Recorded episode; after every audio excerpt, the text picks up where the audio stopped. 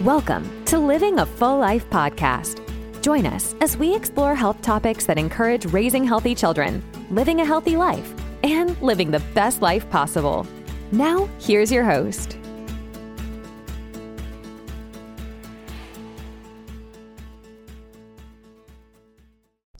Everyone, welcome to another episode of Living a Healthy Life. I'm Dr. Enrico. I'm Dr. Christine. Dr. Christine, we're married, we're happy, and we have kids too, so we know what you guys are all thinking. We wanted to bring up uh, flu season. We like to call it sugar season. So everybody knows sugar season starts right before Halloween, all the goodies, all the treats. Um, but what people don't know, and then it continues through even Valentine's Day, but really starts taking off when the kids go back to school. Um, and what people don't realize is that every time you take in sugar, it takes some of your white blood cells, which are what go and fight infection in your body, and it it bottoms them out. So if you have a bacteria that you picked up, you know, out in public, well, it's gonna make it, uh, it's gonna your body's gonna have a harder time fighting that for four hours. So it has a chance to really take off. So it's important that we, as best we can, can limit our sugar, which is fully impossible with kids and all of the fun times. But we wanted to talk about what we can be doing to improve um, our family's immune system, Yeah, especially this the- time of year. it's the holiday season. I mean, we, we just went through Halloween, and I, th- I feel like that's where it all starts. You come home with a bag of candy. What do you think is going to happen? Uh, we do little tricks like the switch witch. Uh, whether you do this or not in your house, they're just good tactics to minimize that bag of sugar. There's no reason to bring home a bag of sugar. So, um, and you know, you know our story with we have three daughters, we have three kids. They're eight, six, and three. They're all you know figured out their legs, their mouths, and their f- spunkiness. uh, and uh, they we were outnumbered, and uh, they ruled the, the entire house. Uh, we're just going to be completely honest with you on that. But but sugar, we could do an entire episode on sugar and, and how it works physiologically. It is what five or six times more addictive than heroin. So I, I hope none of you have experience with heroin, but it is six times more addictive than that, and that's what it does to the brain. And it's not just sugar that comes from fruit; it's it's the refined processed sugar systems that we have used in our foods, like fructose corn syrup, high fructose corn syrup, which has been banned in, in 14 different countries. Um, the syrups, the the things that we add to food that make them spike our insulin. For us, you know how you feel if you eat poorly and you have too much candy or sugar. Sugar hangover. Imagine what happens to your child. You know, it's three or five or six with their developing brain.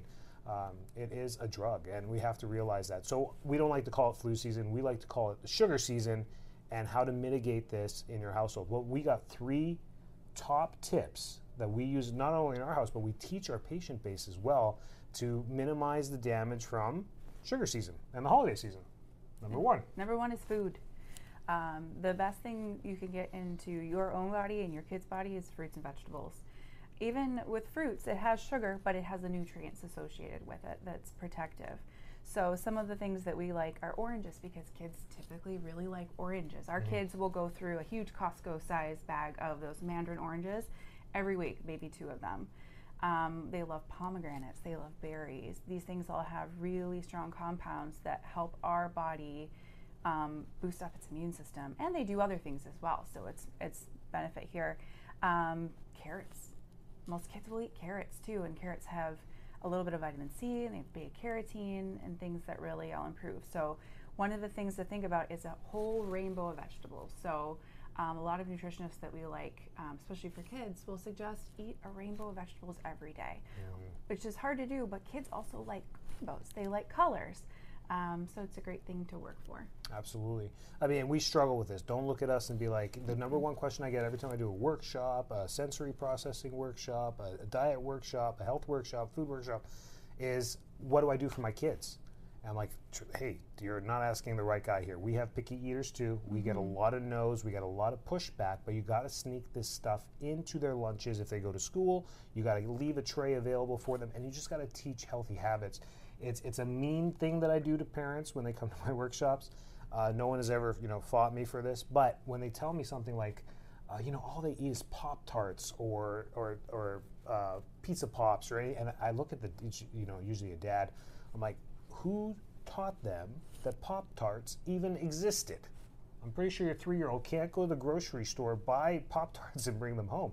It was you, but it's a it's a real fact. I mean, not to pass blame or judgment onto any parents, but we got you got to erase that. You got to you got to own that, and you got to say, well, we got to fix this. This isn't going well. Just like when we have trouble sleeping at home, you got to change the scenario, change the the bedtime routine to resolve that issue. It's just like just when it comes to food. So I know what your questions are when you're when you're wa- listening to this right now. Is like what I don't even know where to start, where to where to go. It's just giving them access to this fruit. And you know, when you ship them off to school, if they go to school or even if they're homeschooled, is that's lunch. There's your lunch. We packed it, we made it. You got to eat it.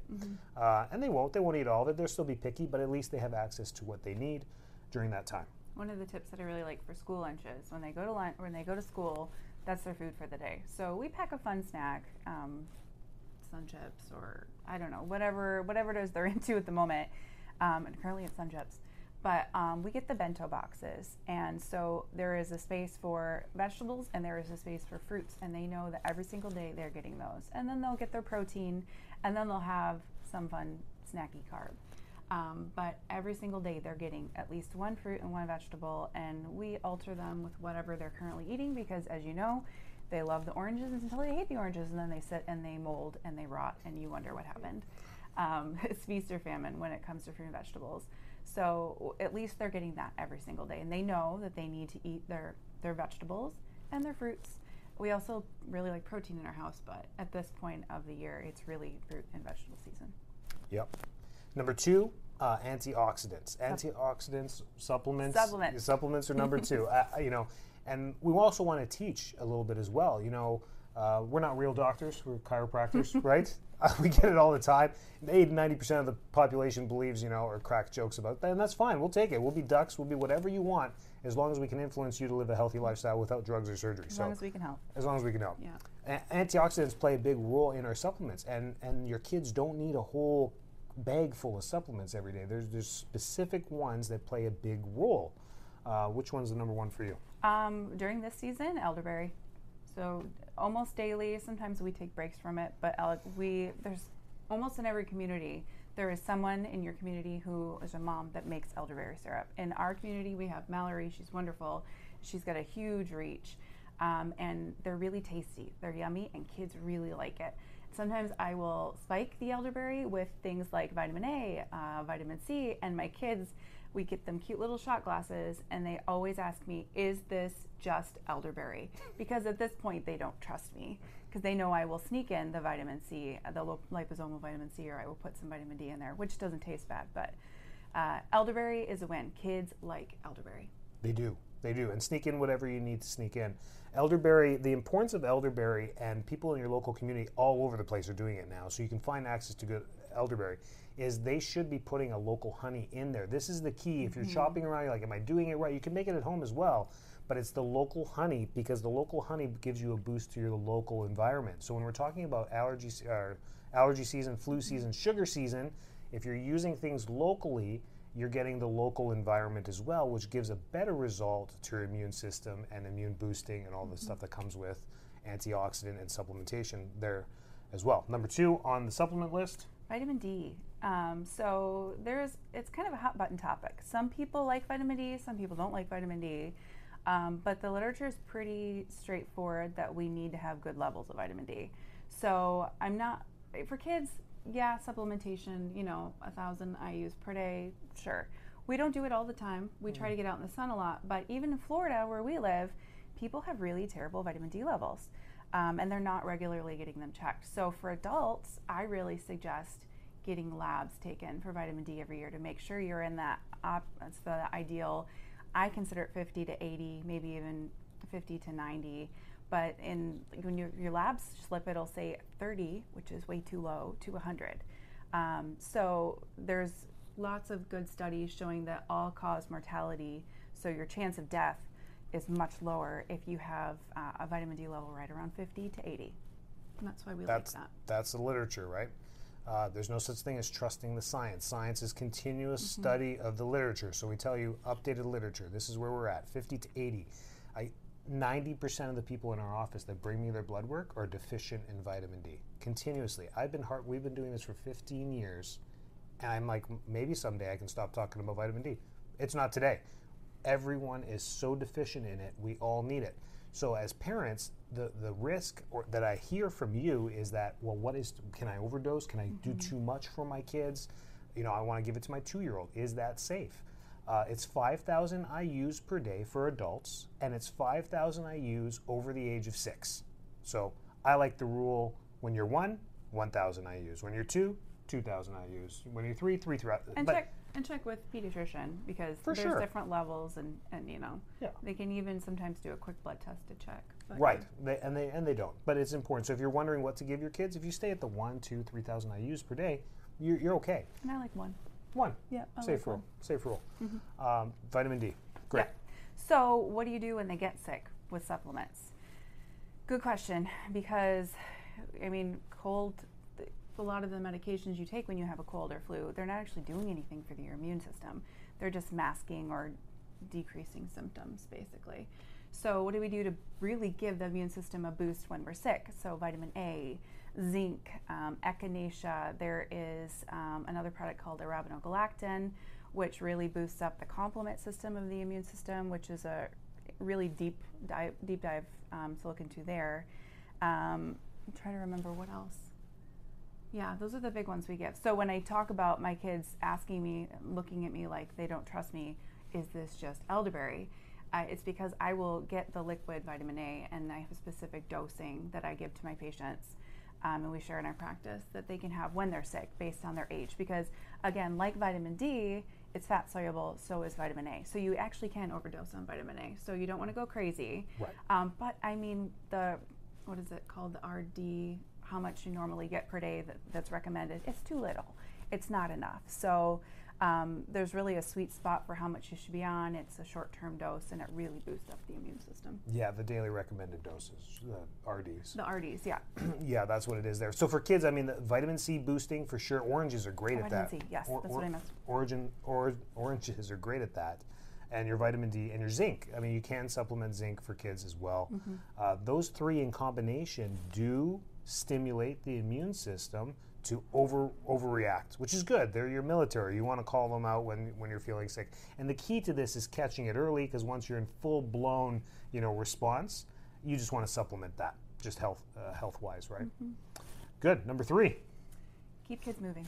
So it's going to get cold outside most places. Uh, kids are going to want to be inside. They're in school all day. They want to come home and lay on the couch and watch TV if you're my kids, um, our kids. So um, lots of activities. So some tips that we have when the kids want to have screen time after a really long day at school, because kids are tired when they come home from school. We're tired when we come home from work. Um, we will maybe put on a dancing video game. We have three little girls; they love to dance. Um, or YouTube um, one of those like moving kids workout type things. They love doing those. They'll sit for half an hour, and all three of them will do it. They will fight, but they will all sit and they will they will all stand and run around and do that for a few few times. Or sports, um, yeah, whatever. Whatever you can get them doing. I mean, just sitting in front of a screen all day and sitting in desk just dampens that immune response. It, it makes us tired. It makes us lethargic, and we could do a whole thing on sleep too. But th- those are the top three things. Is you know, make sure you, we get the supplementation that we need on a daily basis, and it's about consistency more so than figuring out the little things uh, that you need to do. It's just being consistent with your food. Being consistent with your supplements and being consistent with moving, um, keeping them active i- is a huge part of that as well. We have people up north, you know, that follow us from Canada, from northern uh, United States as well. In the wintertime, things become a little bit difficult to move if you're not playing hockey or being active outside in, uh, in the winter sports. Uh, so we get it. We absolutely get it. This is a war that we will win in the end as parents. However, we've come to terms that the battles, you're going to lose a few, a lot. Yeah. You're going to lose Pick- a lot of the battles. And you got to pick your battles. But at the, at the end of the day, the righteous will win. Um, and our job as parents is just to give them a healthy, happy journey. And that's what we're going to keep bringing you. Make sure you follow us on social media. Make sure you tag us. Make sure you subscribe. Make sure you share this with people. That's how we're going to grow, reach more people. We appreciate you. If you have any ideas, send them our way.